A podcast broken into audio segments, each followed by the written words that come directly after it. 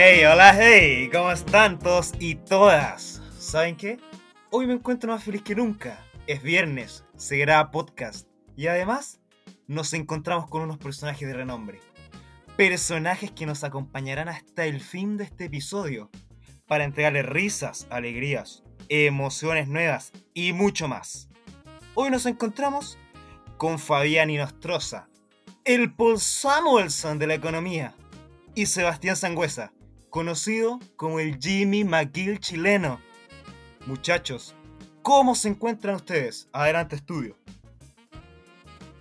¡Yeah! Feliz de estar aquí nuevamente. No, nuevamente. Primera vez, pero realmente me siento como si ya hubiera estado en este podcast. Porque he sido mencionado anteriormente y la verdad que eso me llena de orgullo. Pero esta vez vine acompañado con mi gran amigo Fuga. Buenas, buenas muchachos. Es un placer estar aquí compartiendo este momento y recibir la invitación a este gran podcast. Que un proyecto que vengo escuchando hace mucho tiempo y es bonito verlo materializado. Así que espero que la pasemos bien en, este, esta ocasión. Así va a ser, Fuga, pero estamos olvidando un muchacho. No, no, no, no. Está aquí, sí. El Edge. Pirinola. Sebastián, preséntate. Así, es, muchachos, no hayan reemplazado. Aquí estoy una vez más en Los Sultanes del Swing, en este gran programa que acompaña a todos y cada uno de ustedes en la cuarentena. Un tema vigente, un tema que siempre está en boga de la, de la audiencia, es el de las películas. En, este, en esta etapa de pandemia, mucho se ha hablado de las plataformas, ya sea Netflix, Amazon Prime, Disney Plus, que aún no llega pero sin duda cuando llegue causará revuelo en la población. Nos vamos a referir al tema de las películas. Muchachos, ¿a ustedes les gustan las películas? ¿Ven mucha película en, o serie en este tiempo de, cuarentena? Sí, yo al menos eh, cuando tengo los tiempos eh, para poder ver alguna película, siempre me los tomo. Eh, la plataforma que más ocupo es Netflix, como que supongo que la mayoría. Y lo que más veo en sí es más series que películas, pero como todo he visto hartas películas en cuarentena y en vacaciones cuando tengo tiempo. Yo creo que para todos ha sido la gran escapatoria de este momento tan difícil y tan extraño que estamos viviendo las películas y las series. En particular me ha atrapado mucho eh, las series de Netflix, y películas varias que han, que han ido saliendo afortunadamente, afortunadamente estos días. Mira, fíjate que yo, al igual que fui, eh, veo más series que películas, pero aún así tampoco soy muy fanático de todo este mundo del cine. Eh, veo pocas películas y series, veo cuando realmente me gusta alguna y me engancho. Muchachos, hace poco salió una serie que fue bien y altamente mencionada en, los medios de comunicación. Esta serie es El Presidente. ¿Alguno de ustedes la ha visto? ¿Ha tenido el placer de verla? Eh, la verdad es que yo la vi después de la recomendación que me la hizo el señor Gabriel porque la verdad es que en un principio no, no me llamaba mucho la atención, pero ah, porque aparte había que tener Amazon Prime, el cual no lo tenía, pero una vez que me la recomendó Gabriel, eh, tomé eso, ese mes gratis que de Amazon para, para ver la serie y la verdad es que me gustó bastante, me pareció bastante buena. Lo que sí se aleja un poco a lo que la realidad de esa historia, pero sin duda que una buena ficción. Yo por mi parte no, no tenía la oportunidad de verla todavía porque no tengo Amazon Prime. O sea, eh, me recomendaron igual verla porque dicen que es buena, que entretenida. Y lo mismo de Piri que me dijeron que voy a tomarme el mes gratis de Amazon. Así que cuando tenga tiempo y que sepa que puedo aprovechar el mes, voy a hacerlo y voy a verla. Qué gran serie, presidente. La verdad que tuve la oportunidad de verla fue una maratón. A ese nivel, me gustó mucho. Eh, creo que es una gran producción que, donde se destacan muchos actores nacionales, entre ellos el compadre Moncho, yo soy un seguidor del compadre Moncho. Y me gustó mucho, la verdad. Me gustó mucho cómo llevaron una historia que es que se siente extraño porque es una historia bien internacional en ese sentido y de algo que pasó en Chile y que repercute, eh, si bien no es muy fidedigna con los hechos reales, pero da una perspectiva de cómo funciona el mundo del fútbol y todo lo turbio que puede llegar a ser. Oye, como decía el Fabi, que quería buscar el momento preciso para, para tener el mes gratis de Amazon Prime. Yo la verdad es que, que no lo he aprovechado para nada porque habían varias series y películas que quería ver en, en esta plataforma, pero después que terminé de ver El Presidente no volví a abrir esa aplicación. Es más, en mi cuenta de, de Match, que es donde pago el, casi todas las cosas que tengo online, eh, yo le agregué plata pa, porque quería pagar el Spotify, creo, algo así. Y, y la cuestión es que el Amazon Prime me chupó la plata, po. me chupó la plata y, y perdí 4 lucas y 4 lucas bueno, en esa weá, así que ahí voy a tener que hacer un reclamo, un reembolso o algo por el estilo. No usen, no, doy un consejo a todos los oyentes, por favor no usen Match. Tiene un pésimo sistema de, de reclamos, de servicio al cliente. He estado un poco entrampado con eso los, los últimos meses y esa es mi única recomendación, no usen Match. ¿Saben qué muchachos? Yo nunca he utilizado Match, eh, no sé, simplemente no me, no me llama la atención, no sé por qué, pero algo, algo genera en mí una, una sensación, un sentimiento de rechazo, por decirlo de alguna manera. Y cuanto- Desconfianza. desconfianza, efectivamente. En cuanto al presidente, eh, la vi también en dos días. Una serie que, que es recomendable, sí. Al final, se, a mi parecer, se desperfila un poco de lo que es la realidad, pero nunca está de más añadir un poco de ficción para atraer al espectador, ¿no? Muchachos, yo quiero invitarlos a una dinámica, a comentar su, su película favorita predilecta y debatamos sobre los distintos gustos acerca de esa película. Partamos con partamos con un invitado, el Paul Samuelson de la economía. Fui. Uy, era una pregunta complicada. Es que película favorita. Mira, sí, una película que me ha marcado harto y que desde, desde que tengo memoria, hasta mi familia me ha dicho que la tengo rayada, hasta que cuando, hasta el punto de que cuando soñaba decía frases de la película, que era Toy Story. Y una película que al menos mi madre me decía que cuando chico la veía y la veía y la veía y la veía, que la veía, veía la 1, la 2 y la 3, la- bueno, la 3 no en ese tiempo, que las tenía en cassette y que no me cansaba de verla. Y hasta el momento no he perdido el gusto por ella y son, esa, esa es como una típica película que, que se ve una vez al año al menos.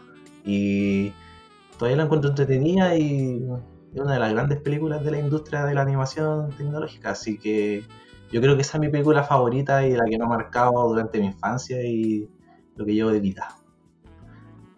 No por nada se llevó el premio al Oscar a la mejor No película nada. animada. Y estuvo y la cancioncita de la de la 4 estuvo catalogada dentro de las mejores. ¿Sabes Sí, la- las tres primeras, las, sí, las, la 1, la 2 y la 3 ganaron el Oscar a Mejor Película Animada cuando se estrenaron. A ese nivel de, de Creo que la producción. 4 igual, ¿no? No, la 4 creo que no. No estoy seguro, la verdad. Yo no recuerdo. A mí, si hay una película que me marcó, no tanto como que digo, ya, la mejor película de la existencia, pero sí una película que siempre veo por la tele y me quedo viéndola, es Forrest Gump.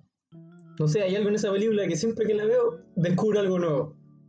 Y nada, una película que, que me, me dio el gusto por el cine, yo encuentro. Forrest Gump.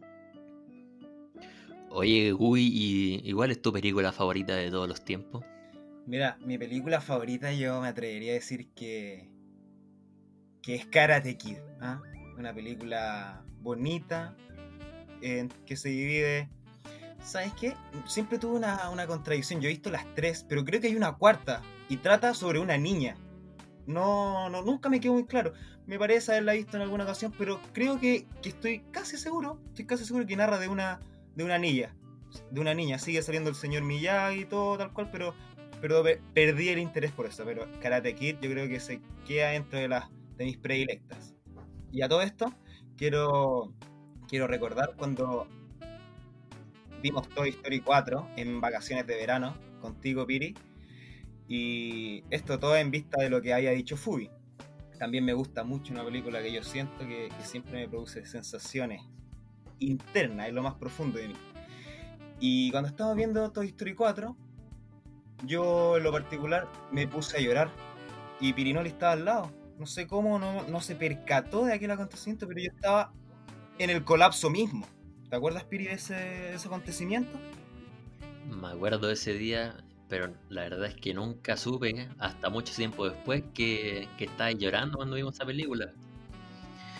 A mí, si me dicen qué película es mi favorita, la verdad es que no, no, no sabría decirle una en específico, pero, pero por ejemplo, al igual que Fabi, Toy Story es una película que me ha marcado, una de las pocas películas que, que he seguido viendo con el paso de los tiempos, una de las pocas películas animadas que he seguido viendo con el paso de los años. Y otra película que a mí que siempre me ha gustado porque es bastante loca, media retorcida, que te hace que te hace funcionar el coco, por así decirlo, es eh, El Origen. Es una película muy buena que, que trata un poco de, de, unos personajes que se intrometen en los sueños, donde cada vez pasan, cosas más raras, más locas. Y es típica de las, las películas de, de Nolan, si no mal recuerdo que el director, que te dejan pensando y uno nunca sabe muy bien cuál es el significado real de la película. A mí lo que me pasó con Inception, con el origen, fue que me quedé dormido. Fui a verlo al cine y no me gustó. Un loco Debo sube. ser sincero, debo ser sincero, no me gustó. Es poco recurrente quedarse, quedarse dormido en el cine. Yo, a mí me ha pasado, me pasó con eh, el, Rey, el Rey León remasterizada. Me pasó. Yo nunca me he quedado dormido en el cine, la verdad. Que yo recuerde al menos, a lo mejor cuando chico, pero yo nunca me he quedado dormido. Hoy hablando de cine, ¿se acuerdan cuál fue la primera película que fueron a ver al cine? Mira, yo me acuerdo. Difícil. Me acuerdo. O la primera que bien- tengan noción. Me acuerdo muy bien de la pel- primera película que yo fui a, a ver al cine, desde que tengo memoria. Fue Charlie y la fábrica de chocolate. Yo me acuerdo muy bien. Está, me daba miedo esa película. Terminé con. Bueno, es que yo era un temeroso en realidad. Siempre todo me daba miedo. Pero no sé por qué me habrá causado tanto temor, tanto pavor. Tanto así que en la noche no me atreví a ir al baño. Que a ti te da miedo todo, weón. Sí. Claro, ¿y ustedes qué, qué recuerdo tienen de aquello? No, yo en ver- de verdad, de verdad no, no recuerdo. No, de verdad no. Cuando chico, quizás una película. Quizás hasta justo fue Toy Story, pero no lo recuerdo. O alguna otra de, anima- de animación que quizás mis papás me, fueron, me llevaron a ver, pero. No sé. Yo recuerdo que la, primera película que fui a ver al cine, la verdad es que no tengo muy, mu- muchos recuerdos de eso, pero recuerdo que fui a verla con mi abuela y fue El Rey León. No me acuerdo cómo fue la circunstancia, pero yo estaba bien chico, pero pero sé que esa fue la primera la primera película que vi en el cine.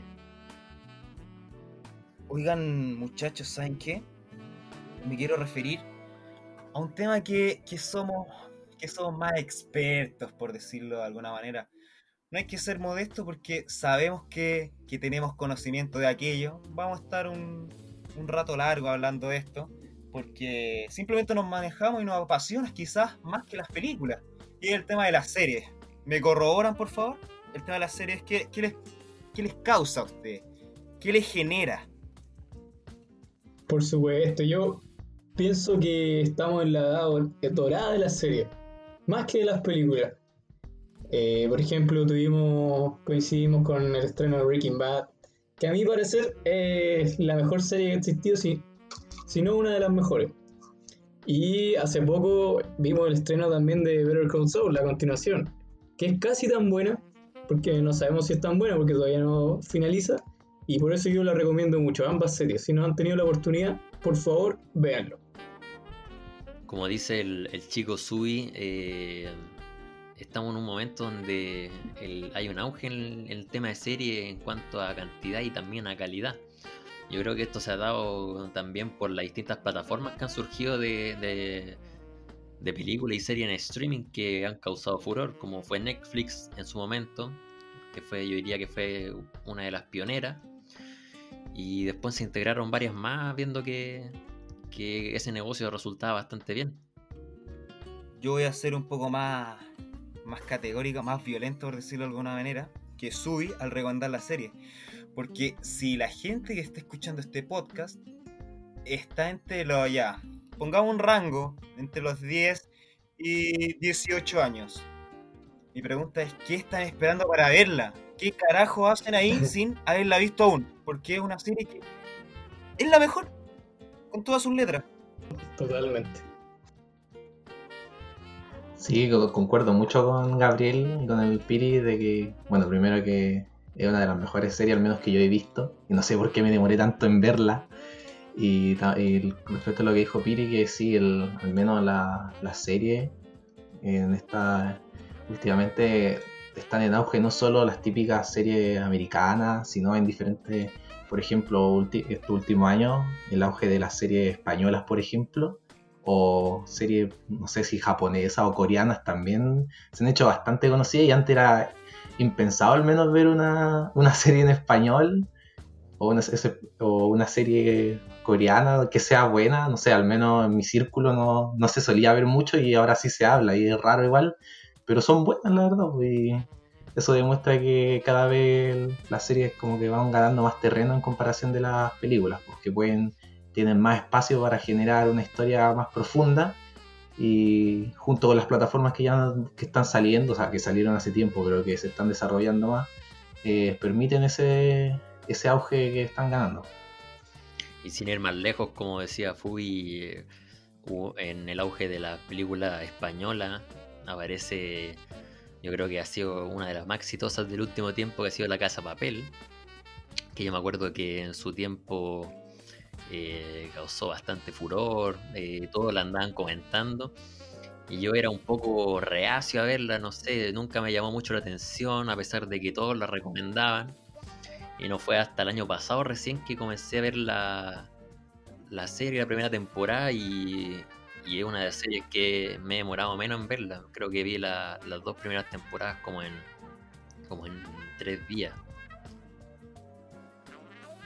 Bueno, hablando de Casa de Papel, yo tengo una, como que tengo una doble- es que, a ver, primero, la- las dos, como tú dijiste, las, primeras, dos primeras eh, temporadas de Casa de Papel son muy buenas, al menos yo la encontré buena, interesante, y era la primera serie en español que veía, española que veía.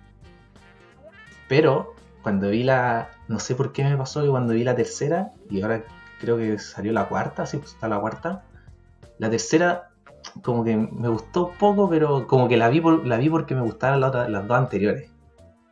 ¿Cachai? Y la cuarta ya terminó no gustándome mucho. Entonces, sí, como que se alargó mucho, yo creo. Podría haber sido haber había una tercera temporada, pero creo que se fueron mucho por la rama y trataron, no sé, como hacer una serie más profunda de lo que en verdad era. No sé. Esa es mi, como, mi perspectiva de esa serie. Es que yo creo que eso pasa cuando alargan más de lo que corresponde una serie. Por ejemplo, siento que pasó con House of Cards, cuando el personaje principal se había envuelto en toda la polémica, Gran polémica. ya la mayoría conocemos, temas de pedofilia, etcétera, etcétera, y abuso en la misma industria. Eh, el personaje principal no estaba, partiendo por ahí. ¿Cómo vas a seguir tú una serie sin el personaje principal? Que gira alrededor toda la serie. Bueno, la siguieron. Entonces yo creo que algo similar ocurrió con La Casa de Papel, que a mi parecer la temporada 2 fue un buen final. Le cerró el círculo. Pero aquí como que fue demasiado... Hagámoslo de nuevo, así porque sí. Ambiciosa. Eso siento yo. Ambiciosa, sí. Para seguir, cobrando. La casa de papel con el con el tiempo se fue desperfilando. Lo mismo me pasa que Fubi, que Subi y que muchos más quizás que están escuchando este audio en estos momentos. La cuarta temporada yo la, yo la esperé con ansias. La 3 igual me dejó un poco enganchado, no les voy a mentir, pero con la cuarta temporada y en vista de que se viene una quinta temporada ya, ya no sé qué hacer al respecto. Ya no sé qué hacer al respecto, así de simple. Yo creo que el problema es que cuando una serie como La Casa de Papel tiene tanto éxito, sobre todo en, la primera, en las primeras temporadas, yo creo que los directores ahí se, se sigan un poco con, con toda la renta que le puede traer esta, esta serie y, y, la largan hasta cuando ya la explotan a un punto de que ya termina siendo innecesaria más temporadas. Sí, yo igual creo que en cierto, de cierto punto igual diferencia, esa es una diferencia entre las series buenas y las que terminan chacreándose.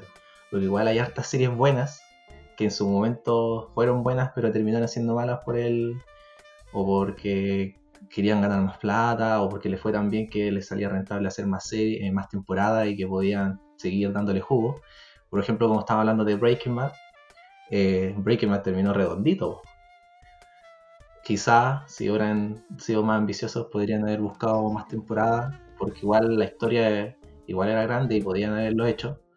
Y ahí sale que yo tengo también sentimientos encontrados con El Camino, que es una de las películas que salió después, que a algunos les gusta, a algunos no. al menos a mí, El Camino, o sea, mm, me gustó, pero siento que no, que no era necesario que no lo necesitaba en mi vida. Que podría haber dejado tranquilo Breaking Bad, bueno, a la, al mundo de Breaking Bad, y haberme, haber estado igual de feliz que sin esa película. A mí me pasó que siento que en el momento en que vi el camino me gustó mucho. No mucho, pero bueno, no, no me disgustó tampoco. El problema, y, también omití todo lo de Todd Gordo, todo, todo eso, todos los errores. El problema es que después de eso salió la nueva temporada de Better Call y ahí me di cuenta que esa película daba para mucho más. O quizá nuestra imaginación de lo que iba a ocurrir con Jesse era mucho mejor de lo que realmente fue la película, que igual fue un desperdicio en ese sentido.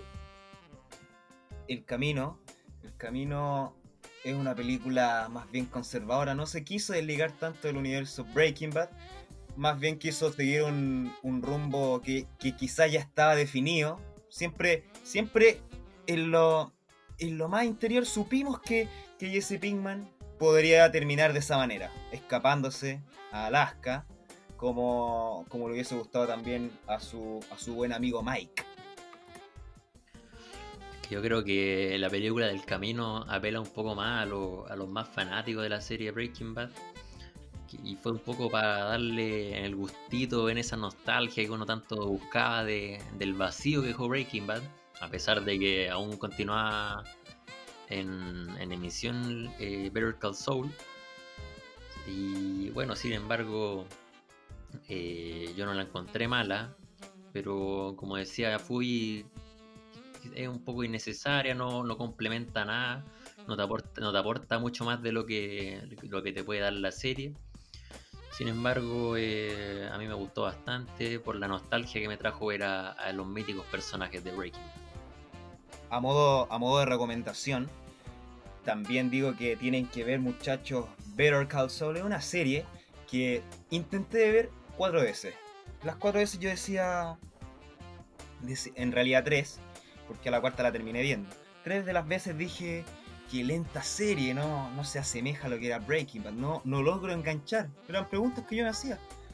Sin embargo, está muy equivocado porque me sorprendió a lo que pasaban los capítulos. Los capítulos cada vez me iban dejando más metido hasta llegar a ese, a ese del desierto, que no vamos a hacer más spoiler, pero el del desierto es una, una obra de arte, sin duda alguna. Sí, yo concuerdo mucho. El, Better Call Saul es una serie muy, muy buena y que, que supo eh, qué hacer, al menos. Eh, tomó un personaje que en Breaking Bad eh, fue fundamental, al menos para el desarrollo de, los personajes, de Heisenberg, de la actitud del personaje en sí. Y yo creo que supieron manejar la historia y que. Porque había mucho. Cuando, bueno, cuando se cuando se dijo que iba a salir la serie, mucha gente estuvo muy escéptica porque claramente si así una serie relacionada a una de las que son consideradas mejores, considerada una de las mejores de la historia, eh, tiene la vara muy alta.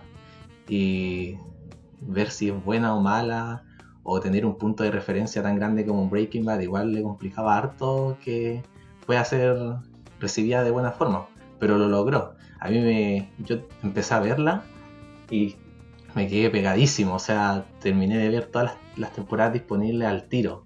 Y es una serie que, no sé, me encanta y siempre que puedo la recomiendo porque me gustó igual que Breaking Bad y no sé si, no sé si me atrevería a decirlo, pero a lo mejor más. No sé, como dijo Sui, hay que esperar a que termine para poder evaluarla completamente. Gran análisis, Fudi. Te pasaste, viejo. Esto va a pegar mucho en la semana. En lo que es la semana, va a ser un trending topic.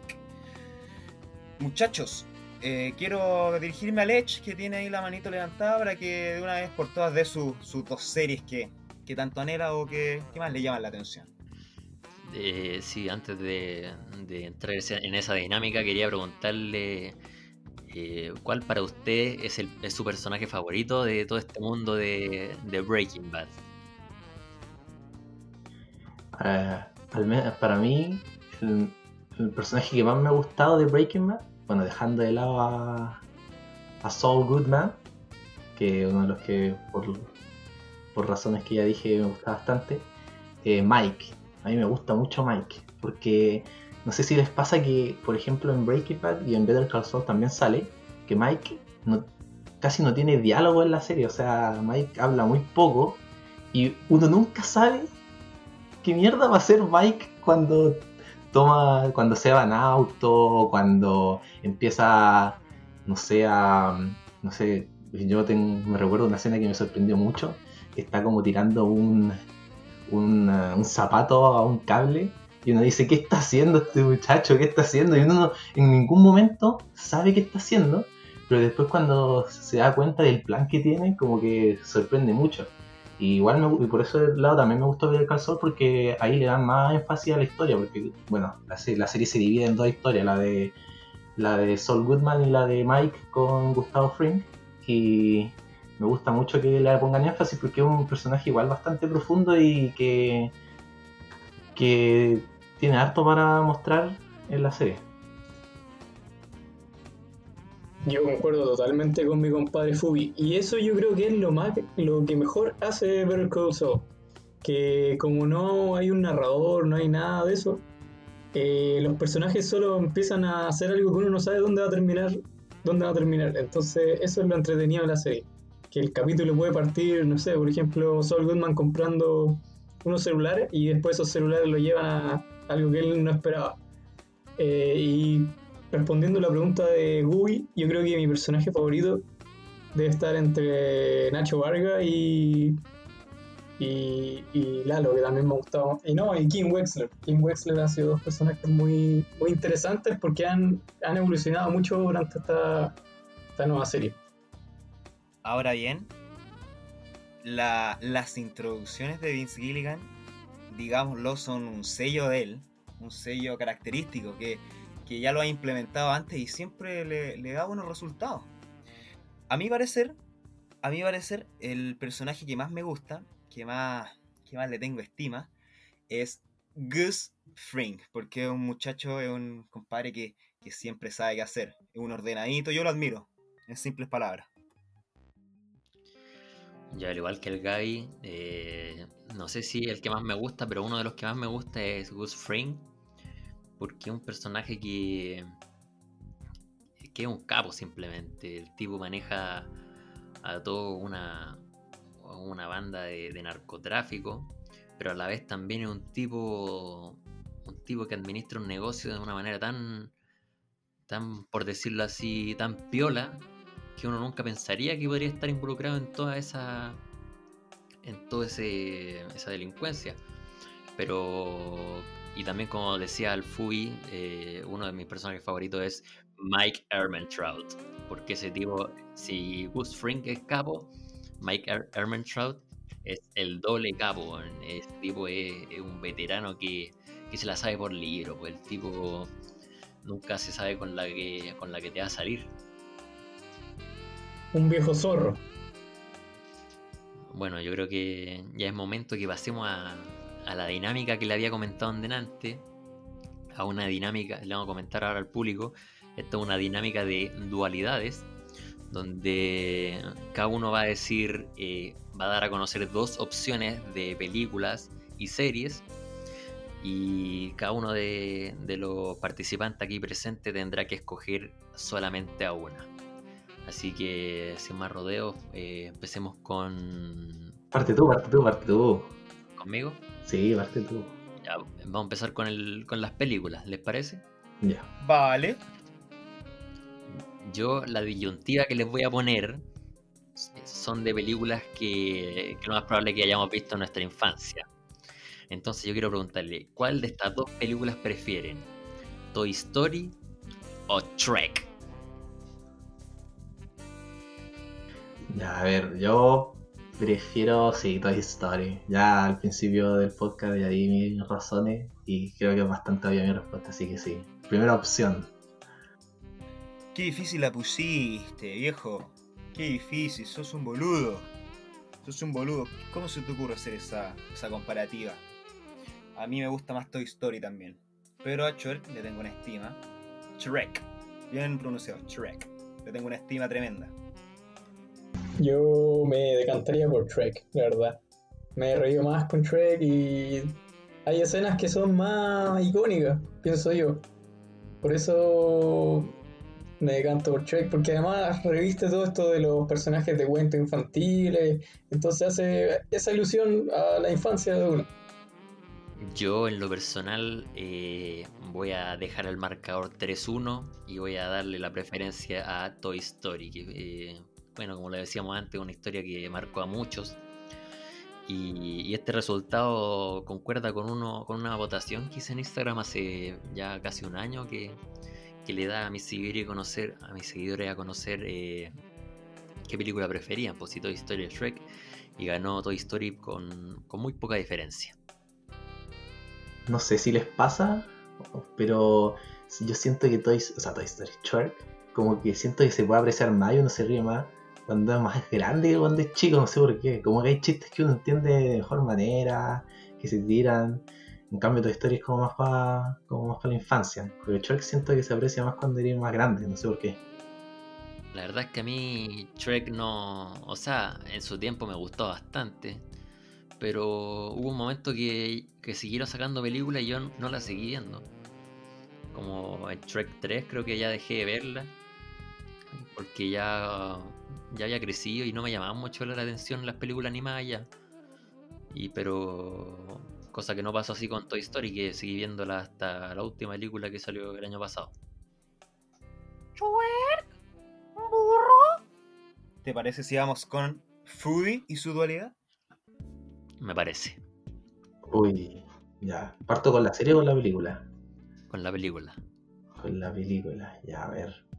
Eh, ya les voy a poner. ¿Qué película prefieren? Mm, Volver al futuro. Gran película. Ya dejémoslo con- como lo había dicho antes. Entre la película de Volver al futuro 1 y 2 que son igual de buenas. ¿Cuál les gusta más? Buena, buena dualidad te tiraste. ¿eh? es difícil, es difícil. Yo la verdad es que eh, son las únicas dos que he visto de la trilogía. Pero si me tuviera que quedar con una, eh, me quedaría con la primera, que eh, para mí es más icónica y me gusta más. La verdad es que a mí las segundas partes nunca me han gustado mucho. Hay, hay algunas excepciones, pero, pero esta no la es y prefiero la primera. Hola, no seas tan crédulo, McFly. La gran película. ¿Eres gallina? La primera, sobre todo cuando le dicen que es gallina y se transforma en una. Una actuación soberbia. ¿ah? A su igual, ¿cuál de las dos le gusta más? Es que, ¿sabes que Ahora estoy con la duda. ¿En cuál es la que toca la guitarra? Esa es la 1. La Sí, en la las primera. dos. En las La- En, dos. la- en las dos sale tocando, sí, pero. Es que la, sí, que básicamente las tres películas hacen lo mismo, pero en distintos tiempos. No, la 1, la 1 me gusta más que la 2. Entonces fue un rotundo 4-0 para, para esta dualidad. Ahora quisiera que pasáramos con el señor Sebastián Sangüesa. Sobre las dos películas que les traigo a continuación, eh, le voy a plantear la pregunta de siguiente manera. Si tuvieran que salvar una película y la otra desaparece inmediatamente de la historia de la humanidad, nunca existe, ¿cuál salvarían? ¿El Padrino o Cara Cortada? Yo salvaría. Es difícil, es una encrucijada terrible. No sabría, pero si tuviera que elegir una, me quedaría con Scarface por, por cómo Tony Montana llega al poder. ¿Ah? Cómo se consolida y cómo, cómo termina. Es una película cruda en todos los aspectos. Oye, es complicado. Es que a mí también, al menos, eh, me gusta más Scarface. Una película que me gusta bastante. Pero, eh, si tú decías eh, borrar de la historia al padrino, eso equivale a borrar a todas las del padrino. Y la primera no es la única buena que hay. Entonces es complicado. Crimen de Mm, lesa humanidad. Sí, entonces no sé. Yo creo que me quedaría con el padrino ya que tiene. El, el- el daño sería mayor, yo creo. Yo la verdad es que es que había visto Scarface hace bastante tiempo atrás. Sin embargo, El Padrino la vi hace un par de días atrás eh, por este podcast. Yo quería estar preparado porque sabía que este El Padrino iba a ser una película que iba a ser mencionada en este episodio. Y, y bueno, la verdad es que una disyuntiva bastante complicada.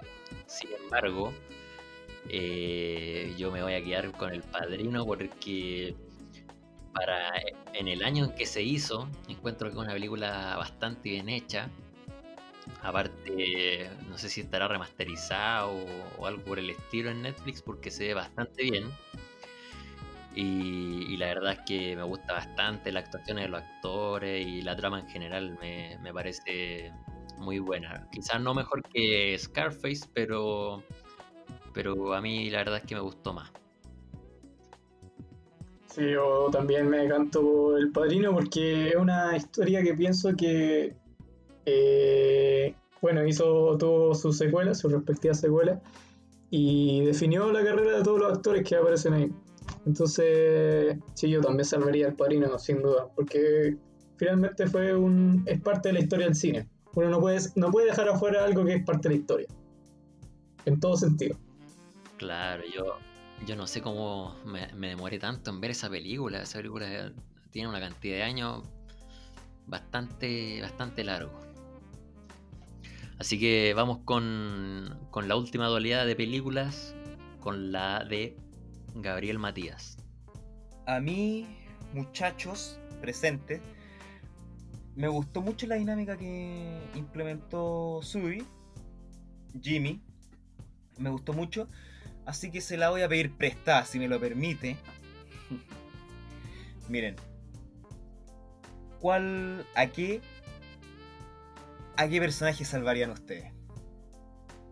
Tobey Maguire and the Joker, ¿ah? Joaquin Phoenix.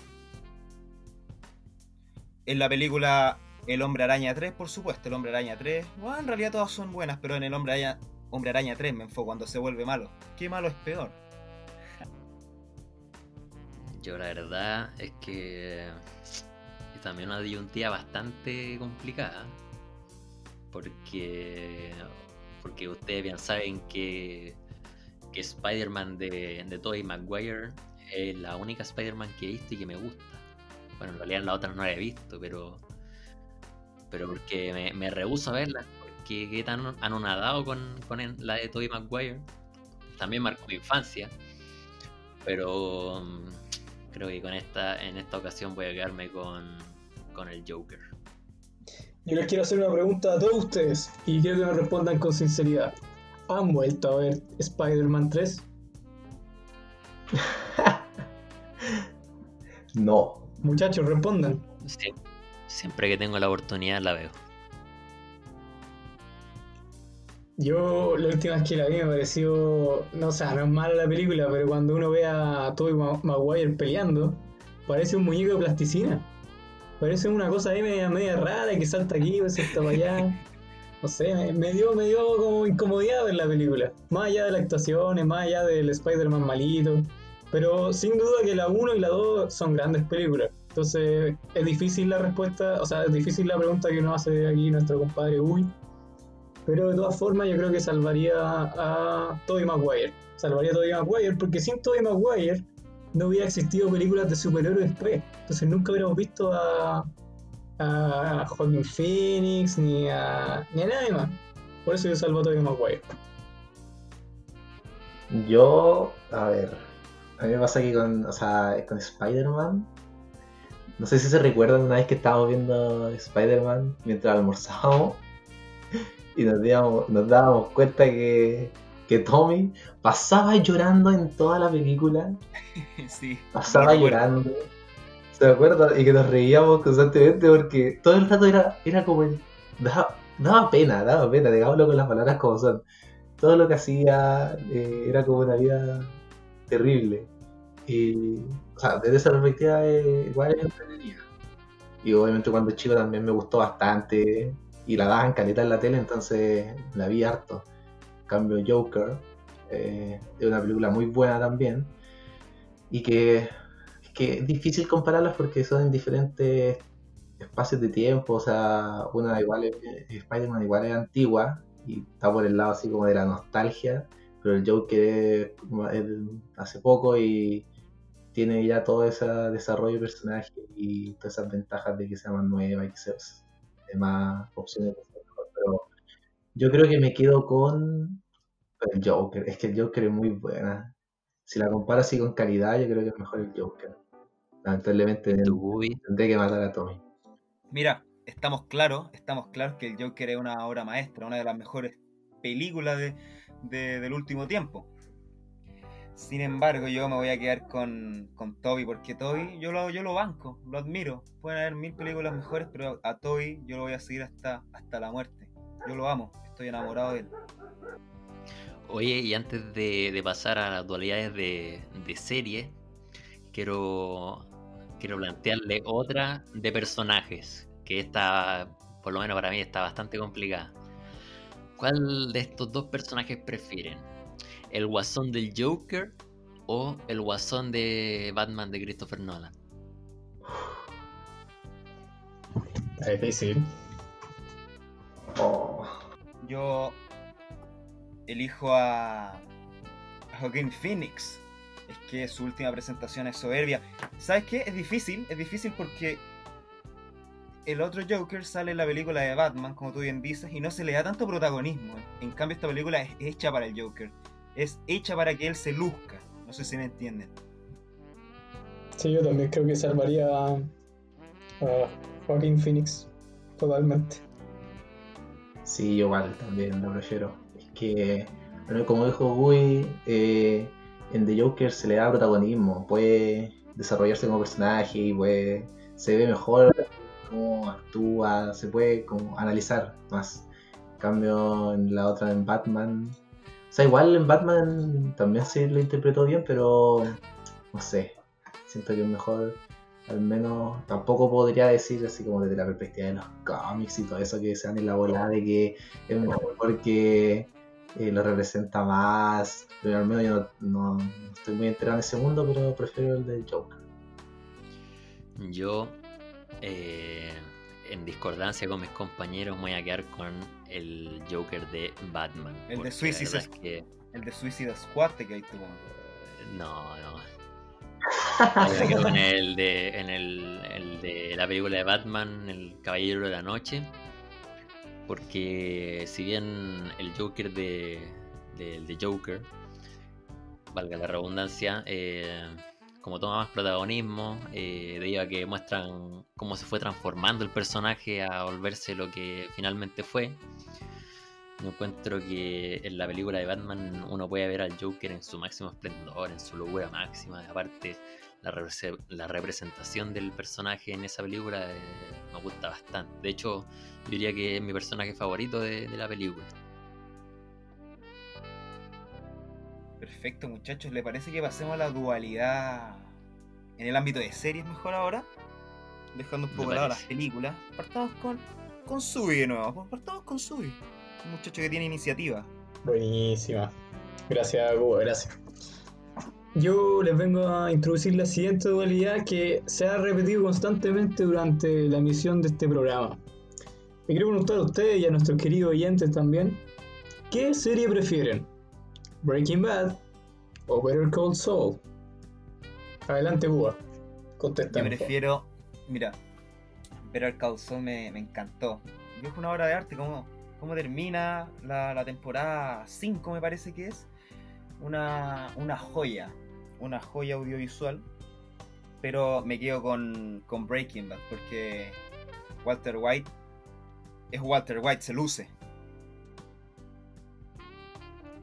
Yo concuerdo con las palabras de, Gabriel. Encuentro que eh, Better Call Saul es una serie que está bastante bien hecha, que, que te puede entregar la misma drama, la misma acción que Breaking Bad. Sin embargo, yo me quedo con la serie que inició todo, Breaking Bad. Yo para que sea un resultado nada, redondito, también me quedo con Breaking Bad, sí. O sea, ya dije que Better Call Saul me gusta mucho, pero no, Breaking Bad es Breaking Bad. O sea, no sé si va a llegar al punto en que me guste más Better Call Saul, al menos hasta que termine, pero sí me quedo totalmente con Breaking Bad. Yo me toca defender a Better Call Saul en esta ocasión. Yo creo que Better Call Saul es como si uno es fanático de un equipo chiquitito, así Coquimbo Unido. Pero a Coquimbo Unido llega Alexis Sánchez. Un jugador que tiene, ti- tiene, tiene hinchada, la gente lo quiere. Pero no deja de ser Coquimbo Unido. Y Coquimbo Unido se mete a la Copa Libertadores. La guerrea, la gana. Bueno, para mí eso es Better Call Saul. Una serie que partió de abajo y terminó en lo más alto. Qué Me buen gustó análisis. bastante tu analogía, Subi, es muy buena. Eh, yo creo gracias. que prosiga eh, Fubi con su dualidad. En realidad va a ser una, primero una serie que todos hemos visto y que en su momento cuando íbamos en el colegio éramos chicos hablábamos bastante de ella y hay muchas historias relacionadas. Es Scream contra You. Uy, dos series de la misma sintonía. No, Tétricas. Complejo. Papito. Complejo porque ambas tratan de, de unos psicópatas.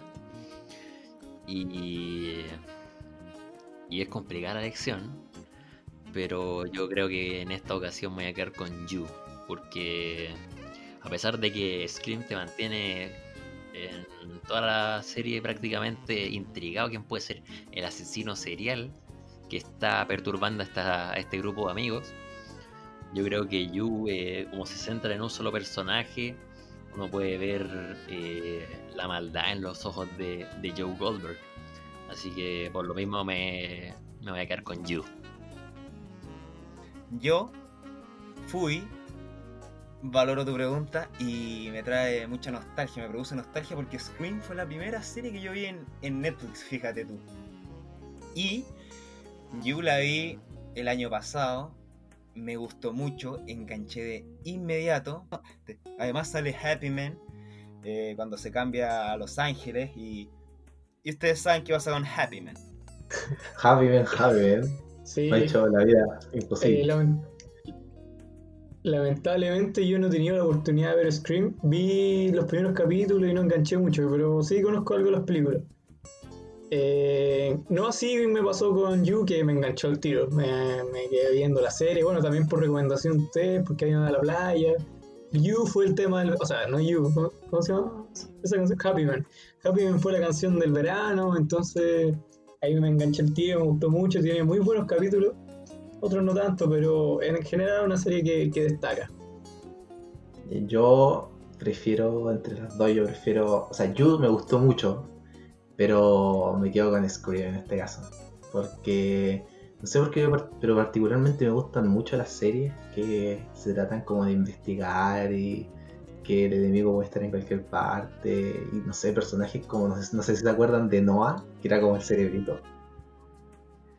Que no sé por qué siempre como que me, gustaba aparecía el personaje, porque era como el que sacaba las conclusiones más lógicas, pero terminaba siendo el más dañado porque le mataban como todas las pololas, me acuerdo. Y era muy chistoso. Sí, es loca, es loca. el- como que tienes un, te la puedes tomar muy seria, pero igual tiene momentos chistosos y muertes ridículas algunas veces, entonces igual es chistosa. Yo voy a, a tomar Pero la y Yu también es buena, pero prefiero y me voy a autopreguntar qué dualidad prefiero. Yo prefiero. Yo prefiero la, la dualidad, o sea, que cuál lo voy a poner en la mesa, en la palestra. Son las siguientes, muchachos. Skins, que la quiero mucho, y Sex Education, las dos caras de la moneda. ¿ah? Para pensar, barras, barras, díganme sus impresiones. Voy a partir escogiendo. Y. Mira, a pesar de que yo no vi skins completa, porque cuando hubo el cambio generacional en la tercera temporada, creo, no, no, me, no me gustó y me, me. No seguí viéndola. Sin embargo, yo creo que me voy a quedar en esta ocasión con, con skins porque, porque es una serie bastante buena, a pesar de que cambie de, de personaje en el transcurso de la serie, pero me gusta más porque toca temas más profundos de, de adolescencia y, y es una serie que a ratos hace bastante dura de ver. Eh, a mí eh, me pasó que tampoco he visto Sex Education. Eh, y con respecto a Skin, la terminé, solamente terminé la primera temporada, seguí la segunda.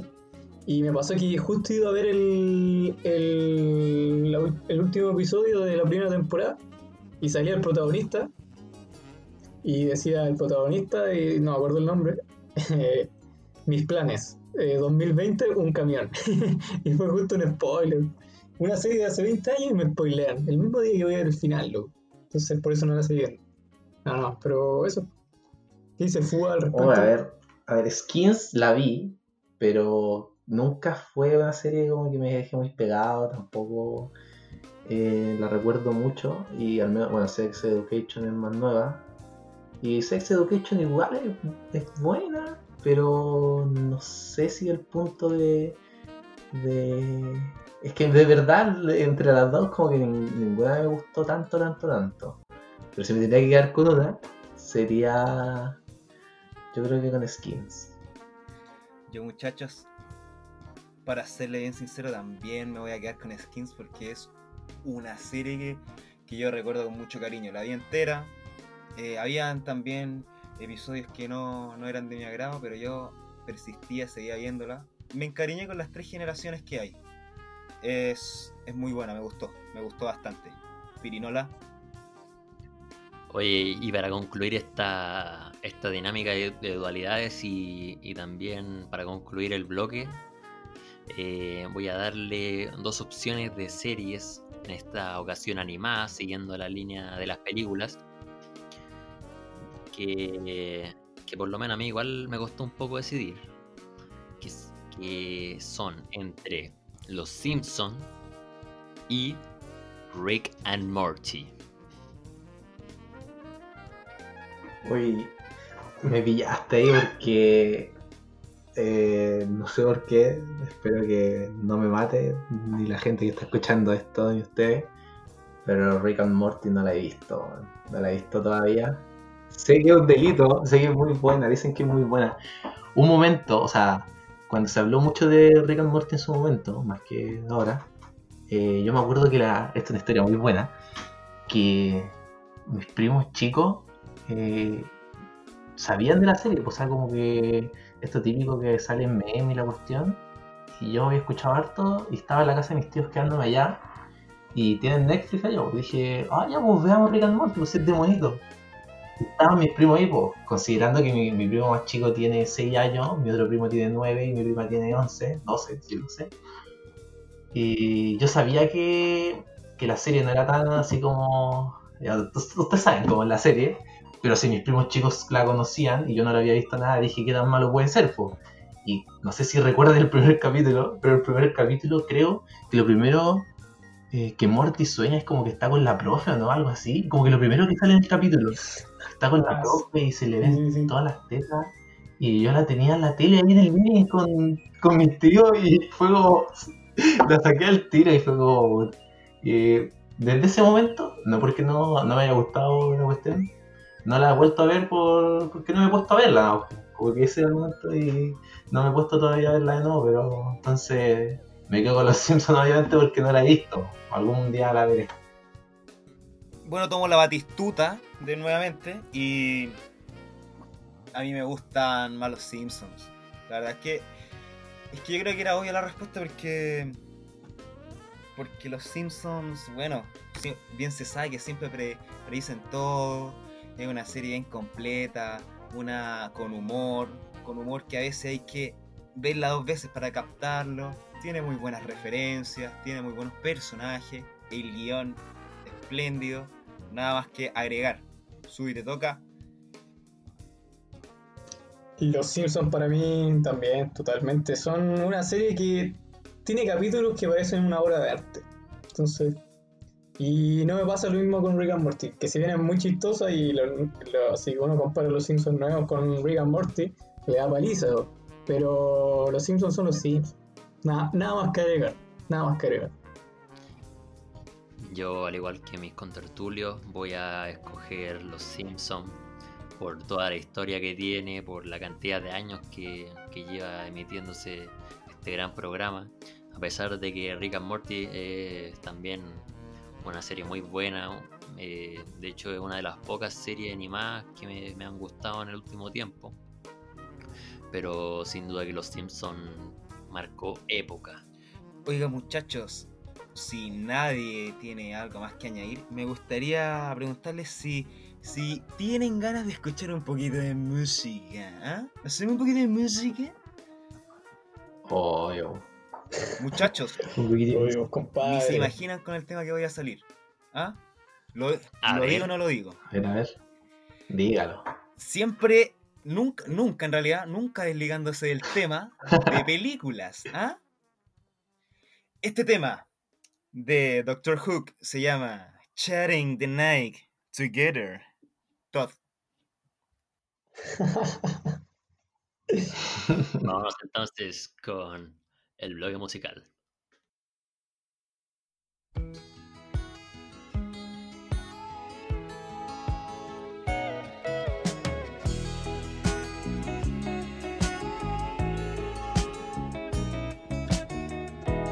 Looking kinda lonely, girl. Would you like someone new to talk to?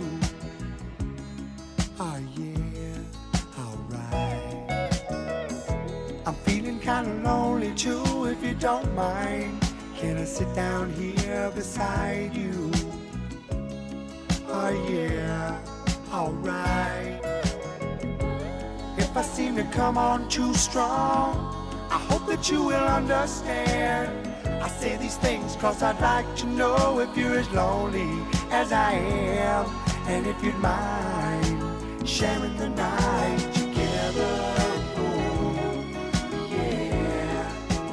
Sharing the night together. Oh, yeah. Sharing the night.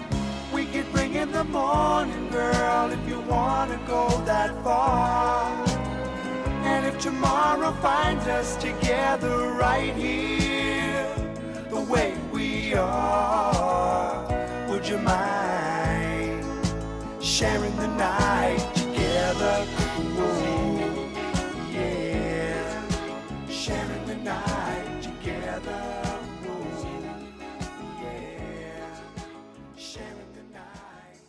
Muy bien, oyentes, después de este gran tema que propuso el equipo directivo que se encuentra locuteando en este momento, pasaremos a un tema que, que la verdad que nos ha, no- nos ha unido como, como compañeros, como amigos, que ha sido el fútbol, debido a que hemos tenido bastante anécdotas y experiencia jugando juntos. ¿O no, Gabriel?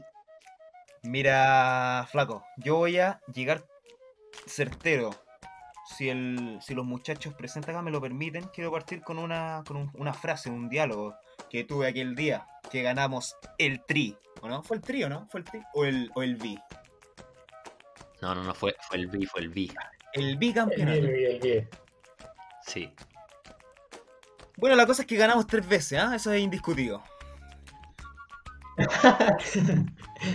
y dice así, Duela a quien le muchachos. duela. Dice así. ¿Qué te has creído? Guatón mala leche, engreído, pelafustán, mequetrefe. ¿Qué se les viene a la mente? Mira, esa, yo creo que todos aquí tenemos una perspectiva de esa historia. Todos la vivimos diferente, porque en un lapso de 20 minutos sucedieron muchas cosas, no sé cómo. Pero es una gran historia. No sé si la, ¿quién la cuenta, Piri? Tú que querías... Yo quiero, yo quiero eh, dejar esa historia pendiente y quisiera empezar con el comienzo de, de esta seguidilla de, de torneos que disputamos juntos en el colegio para que la gente se vaya familiarizando un poco con, con lo que estamos hablando.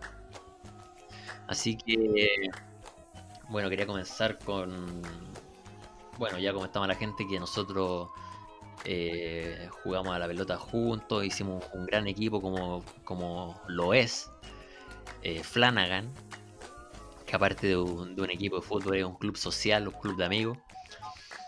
Y, y bueno, todo comenzó con, se podría decir que con la Copa Habana del 2014, si no mal recuerdo, no, 2015. Eh, 2014, Bueno, 2014. perfecto, 2014. Eh, en ese momento creo que el FAI no estaba, ¿o ¿sí? No, que yo no estaba, yo no no, estaba. no estaba. Era un equipo alternativo, este- recién se estaba forjando este equipo de los Flanagan, pero esa fue nuestra primera experiencia jugando juntos en el colegio y quería saber qué recuerdos tienen de, de ese torneo. Yo me acuerdo que fue un gran torneo porque ahí literalmente no había nada. Estaba solamente el muchacho Piri y yo. Y tuvimos que ir a buscar jugadores, me acuerdo. Me acuerdo que estaba el, el- el sobrino de Piri, pero no tenía la edad suficiente para jugar el torneo. Entonces fuimos a buscar a nuestro buen amigo Yoyo, que no sé si escuchará esto. Y ahí jugamos, fue bastante mal, pero a la semana siguiente trajimos los refuerzos. Y ahí, ahí se podría decir que ahí comenzó todo. Ahí comenzó todo. Dimos cátedra de buen fútbol, nos lucimos. Todo fue enriquecedor para formar el club. También quiero mencionar cómo se formó el nombre Flanagan. ¿ah? Yo recuerdo muy bien que esta, era una tarde de, de invierno, eh, junio. No, julio, julio, perdón, julio. Una tarde de invierno de julio Este es un gran secreto. a las Es un gran secreto. a las 7, eran las 7 de la tarde, todos estábamos en casa de Piri, con- eh, degustando de un rico kuchen de nuez de la tía Clary. El tío Valentín nos preguntaba si queríamos completos, todos accedimos, asentimos con la cabeza, jugábamos FIFA, estábamos pelucón, éramos pequeños y estábamos comiendo flan. ¿ah? Cuando de pronto nos dan ganas nuevamente de repetirnos el plato, de comer nuevamente flan. Again.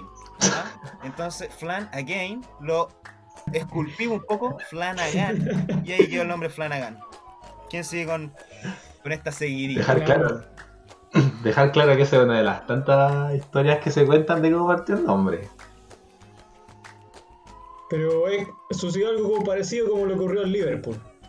Eh, es un nombre que marcó historia, marcó leyenda y que su sola presencia infunde terror La y verdad es que no, no hay un- una historia cierta, verídica, de cuál sea la, el origen del nombre Flanagan, pero sin duda que esa es una de las que más, más suenan. ¿Saben qué, cabros? Cuando nosotros somos como la selección, como la generación dorada.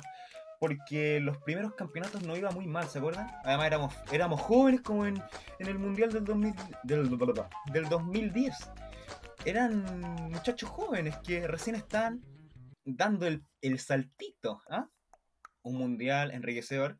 Entonces nosotros perdíamos derrota tras derrota, fracaso tras fracaso, hasta que un día, ¡pah! la Copa América, nos consolidamos. y después no parábamos hasta el fin de los tiempos, hasta ganando las alianzas, que fue una adicional, un aditivo.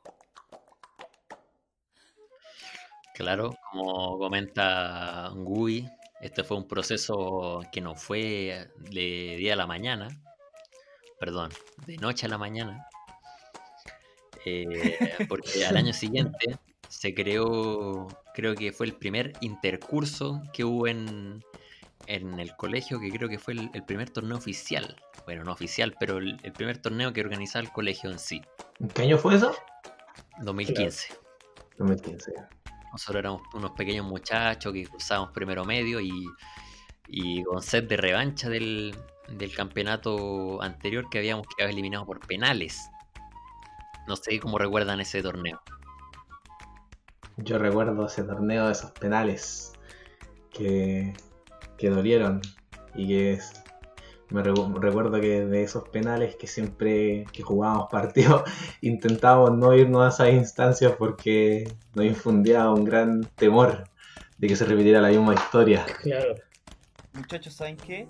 Yo recuerdo muy bien ese día y no fue culpa nuestra, sino de un integrante que se ausentó. Él sabe bien, él sabe bien quién es. Da la cara, infeliz, da la cara, infeliz. Fue.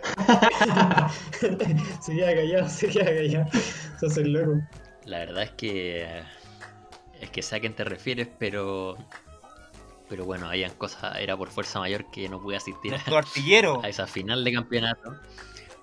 Cabe destacar que esa era nuestra primera final que disputábamos y, y teníamos dos bajas sensibles, ya está el equipo consolidado y en esa final no pude asistir yo porque, bueno, por tema de fuerza mayor y el gran Fubi tampoco pudo, pudo asistir porque tuvo una gran lesión, ¿no es así Fubi?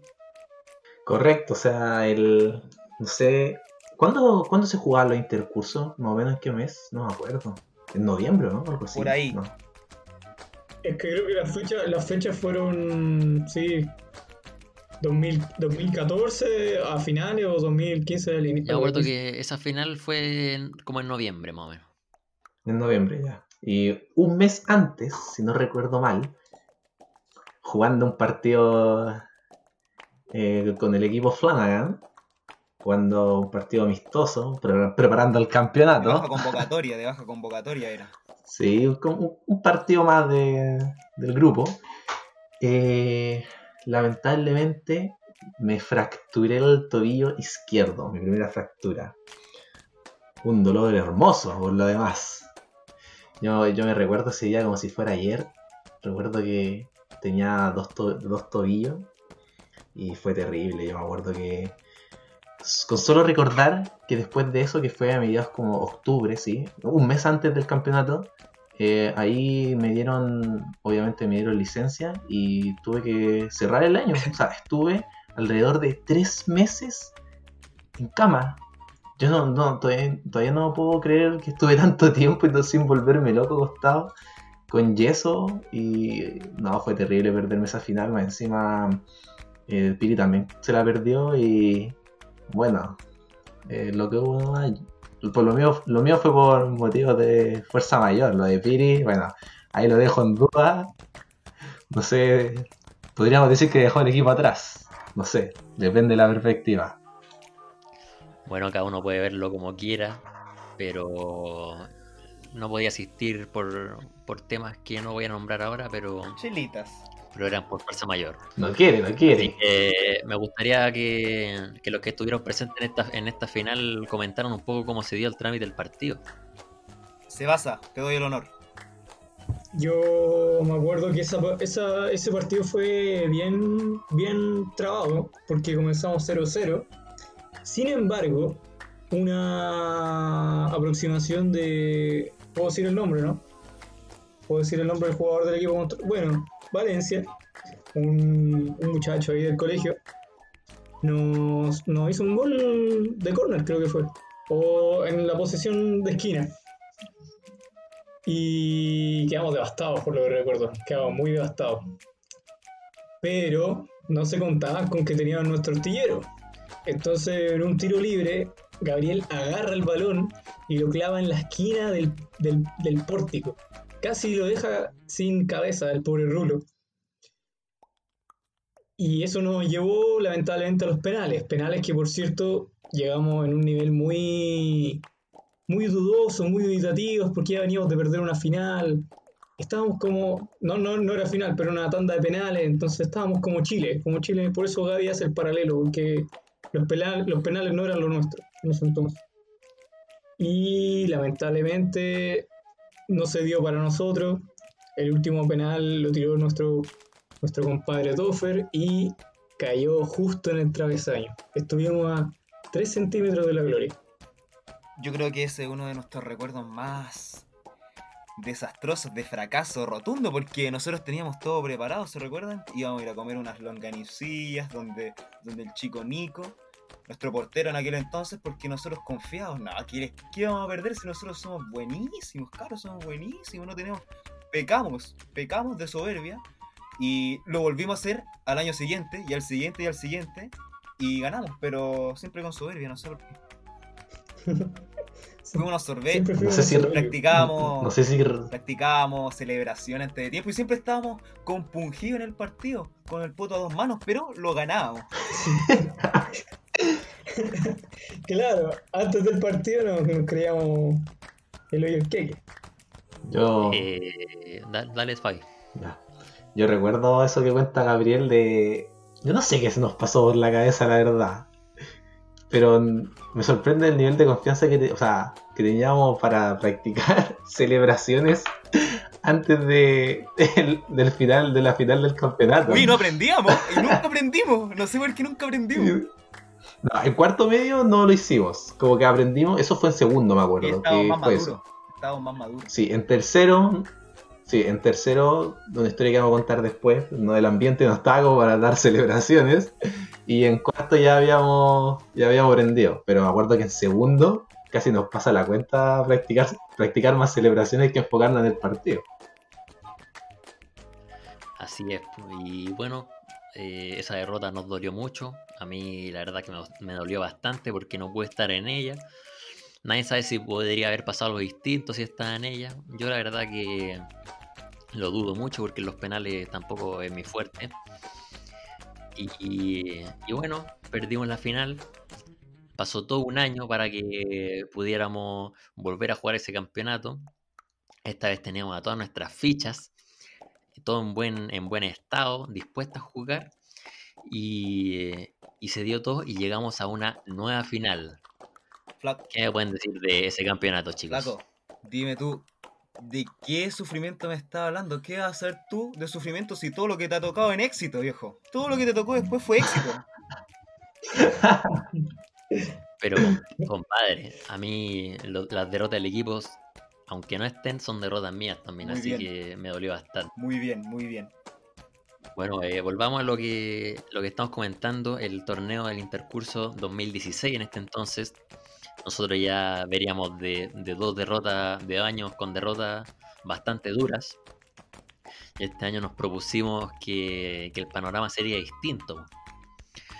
Eh, la final fue un, un partido bastante, bastante intenso. Nosotros, más intenso de lo que nosotros esperamos incluso, porque como decíamos antes, nosotros antes de que de que ocurriera el partido nosotros confiados pensamos que íbamos a ganarlo con extrema facilidad y de hecho practicamos la celebración que íbamos a hacer en cada gol que, que convirtiéramos entonces ahí practicamos un sinfín de celebraciones y, y la realidad fue que el panorama estuvo bastante complicado Fui, tenía la mano levantada, pero voy a ir yo, voy a ir yo.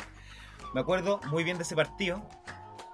Eh, estaba entrenando en Cobresal en ese entonces y iba tarde, iba tarde. Yo les dije, muchachos, vamos, ustedes pues son, son secos, ustedes saben de, de vuelta olímpica, ¿ah? con la copa en mano. En realidad no sabíamos, pero, pero ya estábamos por saberlo. Llegué y el, el panorama era adverso, creo que íbamos tres abajo, ¿o no? ¿Quién me puede corroborar esa información? Yo diría que sí, tres o cuatro, no, no recuerdo. Bueno, la cosa bien. es que ingresé y empezamos a hacer un fútbol, un fútbol de otro planeta, empezamos a combinar paredes, combinaciones, eh, cambiamos el esquema, 4-4-2 Y- quizás. Llegó el capitán, po. Llegó el que más sabe, po. para que la gente se haga una idea. El Gavi era como el Messi del, del Barcelona Guardiola, para que lo tengan más o menos en perspectiva. Y llegamos, Claro. o sea, llegué, empezamos a jugar un poco mejor, se, se notó la mejora, empezamos a meter goles. Creo que el primero lo hizo Subi, creo que el primero lo hizo Subi. No, no. Sí, Hugo, un paréntesis. Yo recuerdo cómo el público estaba en nuestra contra. Todos. Oh, sí. Todos. Cómo lo teníamos todo en contra, sí. Todos. Yo te voy a decir algo, eh, Subi. ¿Cuándo alguien estuvo a nuestro favor? Buena pregunta. Era un panorama adverso, imagínense perdiendo tres goles abajo, o cuatro, no me acuerdo bien, con el público en contra. Se veía el panorama bastante oscuro. Además, creo que, que Yurki en ese momento se tuvo que ausentar un momento del partido debido a complicaciones de estomacales. No sé si recuerdan. Me recuerda a Esa fue una Sí. constante en las finales. un ícono, po. Yo creo que esa era la cábala, era la cábala de, para que ganara. Era la cámara. Si Yurki no se ausentaba en mitad de la final, en la mitad del partido Nunca de lo, la final, nunca lo terminaba, nunca terminaba un partido. nunca. Nunca terminó una final.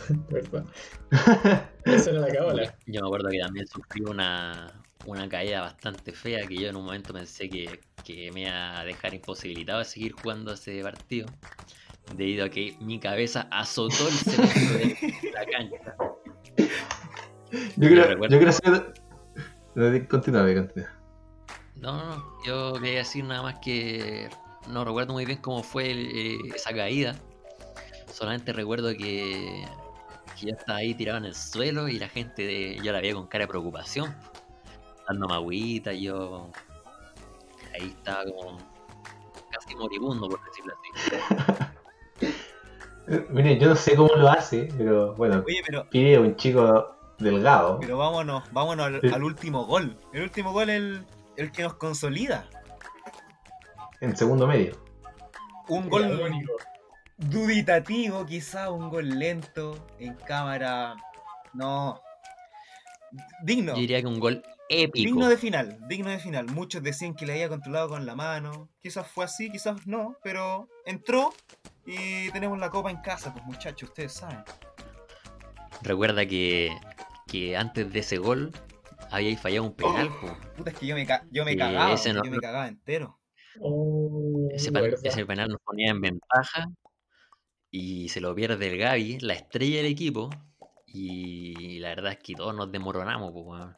Eh, que, se lo per- que se lo perdiera el mejor del equipo, un penal que, que nos daba la victoria, no- nos tiró para abajo hasta que finalmente, eh, eh, no, no me recuerdo cómo fue, cómo fue muy bien el gol, pero le llega la pelota al Gaby y le pega de una forma que está casi cayéndose y la pelota rueda tan lentamente, te juro que en mi cabeza pasaron años de la pelota rodando hasta que entró al arco y fue un, un alivio, pero estremecedor. Maravilloso, todos nos tiramos al suelo y a celebrar, carajo. Mirá al Oh, cielo, bajamos sí. la estrella número uno del firmamento. Fue maravilloso, muchachos. Yo tengo que agradecerles porque me entregaron momentos únicos e inigualables que con ninguna otra persona hubiera, hubiera logrado. Yo, sí, yo recuerdo harto ese gol porque desde mi perspectiva, que yo juego de atrás, no sé, a mí también me pasó el Piri, eh, como lo del Piri, que fue eterno porque yo vi a Gabriel, a este muchacho, lo vi tirado en el suelo, entre medio de, entre medio de cinco personas, guerreándola para que esa pelota entrara al arco. Yo no sé con qué le pegó, no sé. Y había tanta gente que no lograba ver. Yo solo veía a la Gaby con una cara de esfuerzo tratando de meter ese balón. Y como siempre, su compañero apoyándolo, mirando. Yo recuerdo también que en ese partido estábamos tan desesperados por el triunfo, porque no se daba, que tuvimos incluso que aplicarle al juego sucio. Un momento que, que, que todos recordamos con bastante comicidad, pero en ese momento no lo tomamos para nada para la chacota. Claro, ¿saben qué? Eh, no recuerdo si esa falta. Creo que fue después, eran los minutos finales, sí. Puedo asegurarlo. Cuando pateé el penal, cabrón, eso fue antes de la falta. Cuando pateé el penal, yo estaba nervioso. No, No les voy a negar, porque yo siempre, siempre he dicho que Yurki, Yurki tiene un, un pie mágico, un pie que es como. Ese muchacho le pega bien a la bola. En ese entonces yo no me sentía con la confianza y me cagué, me cagué en los pantalones. Entonces, entonces fui, tratar de, de tener convicción, pero no. Además, el público me, me abucheaba, decían, ¡Bú! ¡Malo, malo, bu! Y yo, puta madre, no, no sé qué hacer al respecto. La, la pateo. Pero cabe no destacar sé que en ese momento, que en ese momento el hecho de pararse ahí, como tú bien recalcas, era. Yo creo que no. Solo tú estás ahí a la altura de ponerte ahí y patear. Ningún otro, porque Yurki, como mencionas, pero Yurki No estaba, estaba en cancha, no en ese estaba en momento. cancha, de hecho. Pero No, no que estaba en fue, cancha. Fue, fue terrible. Estaba muy nervioso ya. Y lo pateo. Y creo que la tapa y toca en el, tra- en el, en el palo, en el travesaño, no me acuerdo. En el palo lateral creo que fue. Y se va. Dije, no mames, no mames. Dejé a Flanagan sin copa, tengo que hacer algo al respecto. Yo dije, tenía, tengo que hacer algo al respecto, no puedo quedarme así. Entonces yo con todo mi esfuerzo fui y, y se logró gracias a todo lo que a lo que está vigente en ese entonces. Así es, pues y así logramos nuestro primer campeonato como, como los Flanagan, como equipo. Un campeonato que no fue para nada fácil, sobre todo por esa final. Pero que sin duda forjó el comienzo de, de una época dorada, como se podría De ahí decir. nos afianzamos, de, de ahí en más todo eh, fue triunfo, todo fue alegría, todo fue abrazo. Pero Pero, pero yo recuerdo que no fue tan, tan simple como, como lo haces ver, porque el año siguiente, ya campeones, volvió, vol- se volvió a realizar este torneo. Y el partido más complicado que yo recuerdo en ese torneo no fue precisamente la final, sino que el partido anterior a ese. ese yo estaba al arco, yo estaba al arco, me acuerdo. Tú estás al arco porque estáis saliendo de, de la lesión. Siempre estaba lesionado yo. Lo que pasa es que, es que en ese entonces tenía una 15. En ese entonces tenía una 15 porque en cuarto medio recuerden que yo estaba con el, ligamento cruzado roto y me puse al arco de todas formas. Porque había que estar. Simplemente. Había que estar. Pero en, en, en tercero sí estaba al arco. Porque no contábamos con, con Nico Paso. Ya se había retirado, había colgado los guantes, estábamos en una situación difícil. Le habíamos dicho a Tommy, a Tommy Campuzana que se pusiera y no quiso. Eh, pero, pero tuve que hacerlo, tuve que hacerlo por el equipo. ¿Te acuerdas que ganamos 1-0? Le pegué de arco a arco y tú metiste en la cabeza. No, no, no, no. Ese, ese fue otro gol. Ese partido lo ganamos 1-0, pero recuerdo bien que fue con autogol de, de uno de sus integrantes. Me acuerdo, me acuerdo que jugó a nuestro favor ese muchacho. Además, claro, e- ese, con ese equipo que nos enfrentamos era el que habíamos perdido la final en, en 2015, entonces para nosotros era una cierta revancha. Entonces, el partido se dio bastante trabado, con, como es un partido de este estilo, que no te, no te da chance pa- para hacer ninguna cosa que tienes planeado, solamente concentrarte en el partido y hacer lo mejor posible. Efectivamente. Es un equipo que no te, no te da respiro. Siempre están ahí porque ellos también quieren ganar. Yo creo, que- yo creo que lo consideraban como un clásico también. Fui, ¿vale? Sí, yo recuerdo que en- en- era una constante en los campeonatos que ese era igual, era un partido complicado con esos muchachos. Y sabíamos que si ganábamos ese partido eh, teníamos más posibilidades y la final que era un poco más simple que ese. Yo me recuerdo ese autogol que dijo Viri porque precisamente fue de un tiro esquina mío, donde eh, los contrincantes tenían mayor, eran más altos y mayor, y mayor contextura que nosotros. Y yo me, recuerdo que lo que hice fue pegarle de la esquina, un tiro de esquina, y lo que hice fue pegarle con la máxima potencia que pude al, al medio donde estaban todos.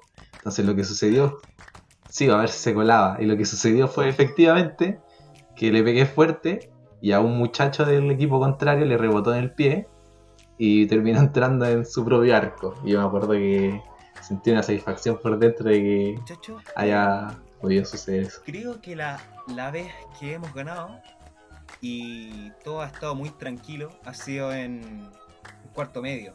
O sea, ganamos 1-0, no, 2-1 porque recuerden que me metieron un gol y y no iban ganando los, los más pequeños, no iban ganando, imagínense, nosotros íbamos en cuarto medio.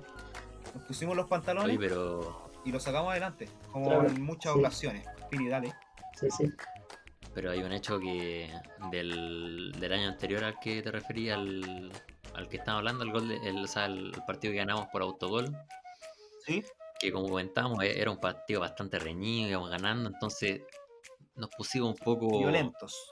pragmáticos en estos juegos, para claro, nos dedicamos un poco más a defender y ya en los últimos minutos, eh, ya estamos a puertas del triunfo, viene está nuestro amigo Yurki con la pelota y viene un personaje que no vamos a nombrar en este, en este podcast porque no viene al caso. Le vamos a decir el guatón mala leche nomás.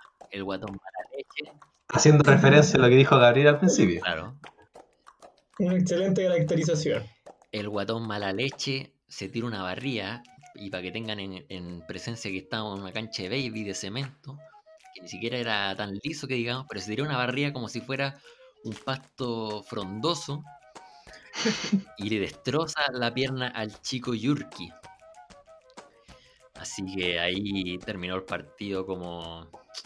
Yo lo recuerdo como si hubiera sido eh, Chile-Uruguay en la Copa América 2015 todos peleando, discutiendo. Faltó poco para que nos fuéramos a, las manos, pero eh, no sucedió. eh, no sucedió y, y pudimos eh, después disputar la final que ganaríamos sin, sin mayor sin mayores dificultades, podríamos decir.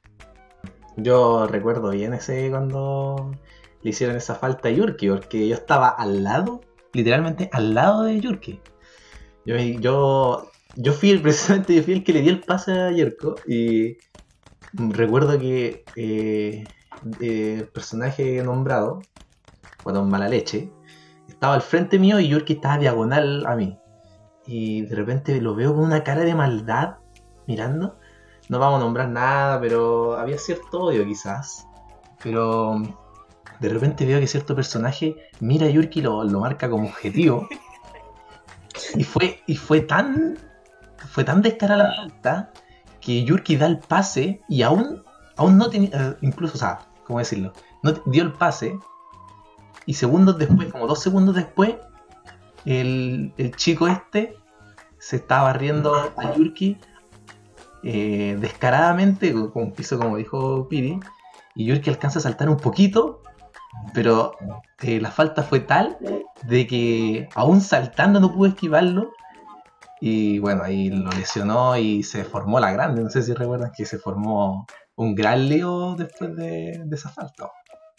Un memorable eso porque yo creo que algo que nos destaca, que en ese momento a la gente se le soltó la cadena.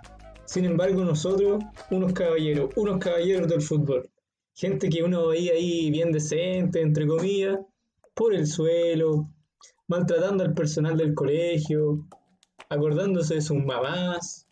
Hay una frase que, que pasó a la posteridad, no sé si ustedes la recuerdan. Mira, Sui, yo me acuerdo muy bien de, de ese momento. Eh, lo- me tocó ver lo del arco.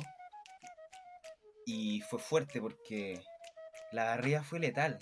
Lo, lo cortó, ya estaba generándose otra jugada. Estaban los muchachos del otro lado de la cancha y de repente ¡pah! se acerca cual Bakugan y lo apabulla. Entonces, por poco, por poco queda como, como Don Ramón, aplastado en el suelo. Entonces yo rápidamente con mis guantecitos, parecía un, un osito cariñosito, voy y le digo, compadre, ¿por qué has hecho lo que hiciste? ¿Qué, qué, te, qué se te pasó por, por la mente? Por favor anda a pedirle disculpas y no lo hagas nunca más, ¿vale? Y sigamos con el juego. Y me devolví al arco rápidamente. Bueno, yo me acuerdo que incluso eso, el equipo no, no andaba ofreciendo combo al final de- del partido afuera del colegio. Pero nosotros no, no pescamos mucho a su iniciativa, digo que no nos íbamos a rebajar a su nivel, digo que ellos están hablando con los próximos campeones de ese campeonato. Esos muchachos no tenían remedio alguno. Sí o sí. Sí, se agrandó tanto, como dice Piri, que se querían ir a los combos. Y yo recuerdo que particularmente el muchacho que lesionó a Yurki quería, por razones que desconozco, bueno, no que desconozco, pero quería golpearme y me amenazaba y me decía, eh, vamos a vernos afuera. Típicas frases de, de perro que ladra no muerde, vos.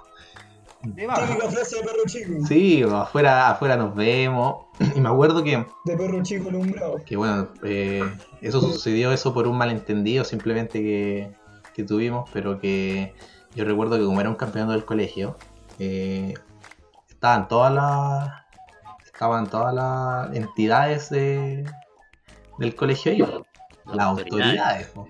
Entonces yo recuerdo que fue igual, o sea, fue raro porque el, chico este llegaba a tal punto que aún con la autoridad al lado de él, seguía soltando cada palabrota en contra mí, contra el equipo. Y que afuera nos vamos a ver y la cuestión y todo. Que no sé si recuerdan que tuvimos que retirarnos por otra puerta porque la directora y luego algunos profesores nos dijeron que no nos podíamos salir por ahí por si se formaba algo, por si sucedía algo, ya que no se sabía qué podía pasar si salíamos por ahí y nos topamos con, con los muchachos estos. Recuerdo que eh, el fútbol tuvo que salir con contingente policial. Ahí lo llevaron a, a evacuar. Y después, la semana siguiente a esa, como era todo un curso, el que no, no agarró mala, el que era medio, medio simio, eh, llegaban amenazas, me acuerdo. me- Llegaban amenazas al colegio y nosotros estábamos estudiando y decían: No, te vamos a ir a, te vamos a, ir a cobrar los combos y no sé qué. Fue, fue bastante chistoso en ese entonces. Lo que me pareció más llamativo de todo fue que cuando llegué a mi casa, bueno, yo salí sin mayor problema porque creo que la cosa no era conmigo, entonces yo salí y me estaban como esperando para aplaudirme porque había salido campeón, yo no me explicaba lo que pasaba. Y la cosa es que no aplaudía a nadie. Entonces, bueno, la cosa es que llegué a mi casa, vi Instagram y los muchachos, todos los muchachos de este curso particular, era un, curso particular, digamos las cosas como son, estaban publicando puras peras. Parece que tenían hambre de fruta, no sé. Estaban con ese. O estaban con ese. Con ese juego que estuvo de moda hace un tiempo, hace poco. ¿Se acuerdan? De las frutas, que la gente ponía frutas. Parece que se adelantaron a los tiempos, fueron unos pioneros. Eso yo se los tengo que. Que. Sí, se los tengo que agradecer porque ellos fueron. Bueno, y con. Después de este gran campeonato que estuvo bastante complejo, más que nada por la, agradeci- la agresividad de los rivales, logramos salir campeones, bicampeones de este torneo eh, que se realiza en el colegio. Y llegamos hasta el último año, pues cuarto medio, 2018. Eh, el contexto era distinto. Nuestro único anhelo era salir campeones por última vez. Dejar nuestro legado en el colegio, como los primeros tricampeones de ese torneo. Porque cabe decirlo que para la Alianza también habían habían torneos de fútbol, sin embargo, como eran concursos mezclados, creo, eh, ganamos uno, Pocas creo. veces. Pocas veces pudimos sacarlo sí. adelante. Así que por eso nosotros destacamos tanto este torneo. Y llegamos al, al último año con, bueno, habíamos superado el, el partido previo a la final, ya nos habíamos instalado.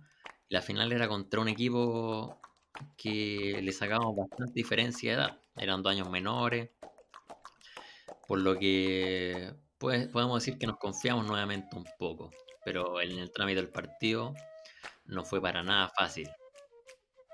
Muchachos, em, en vista de que, de que la- los partidos Flanagan, en realidad los partidos Flanagan no culminaron ahí, después nos seguimos juntando, pero nunca más por un campeonato de peso.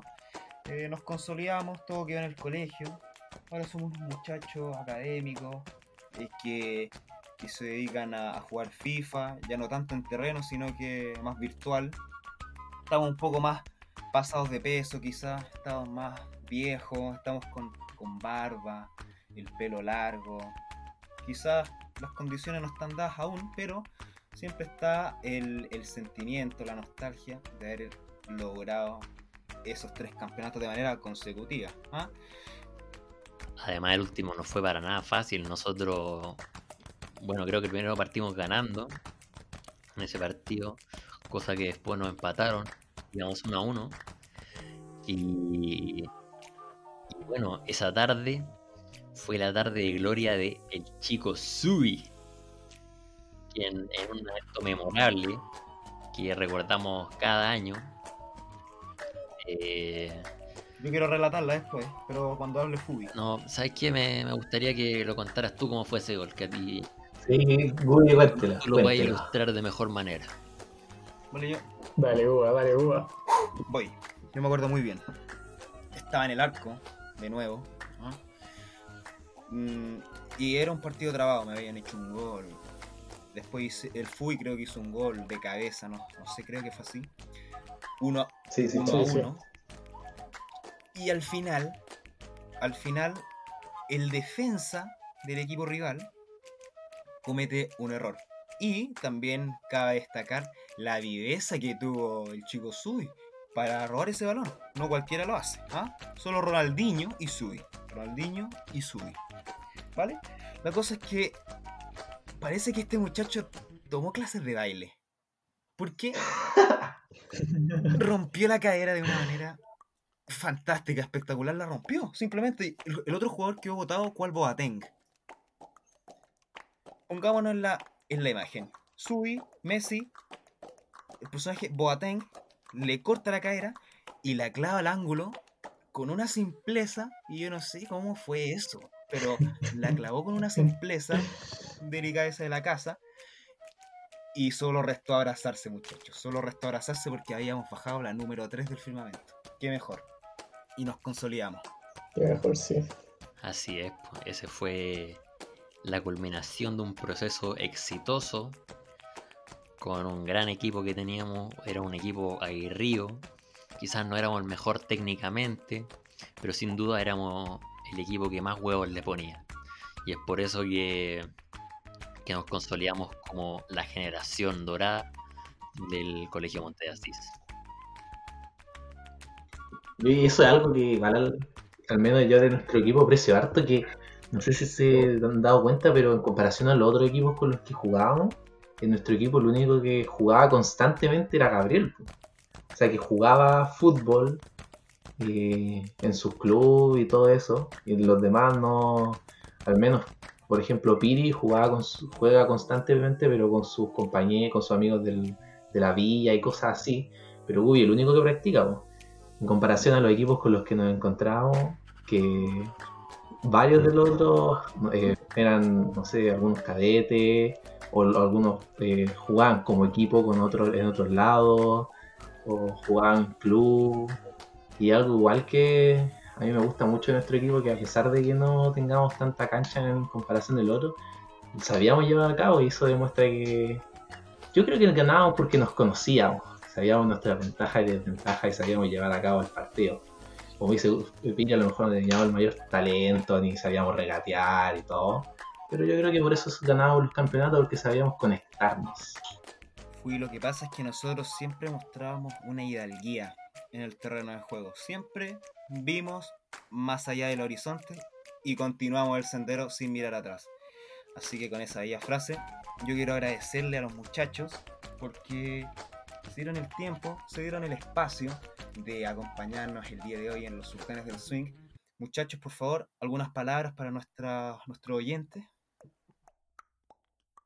Yo quiero agradecer de verdad la instancia de que me hayan invitado a este bello programa, al cual le deseo el mayor de los éxitos y ojalá sigan con este, este proyecto y sigan poniendo las ganas que le ponen y mandar un saludo a todos los que me están escuchando, eh, a que ojalá se encuentren muy bien.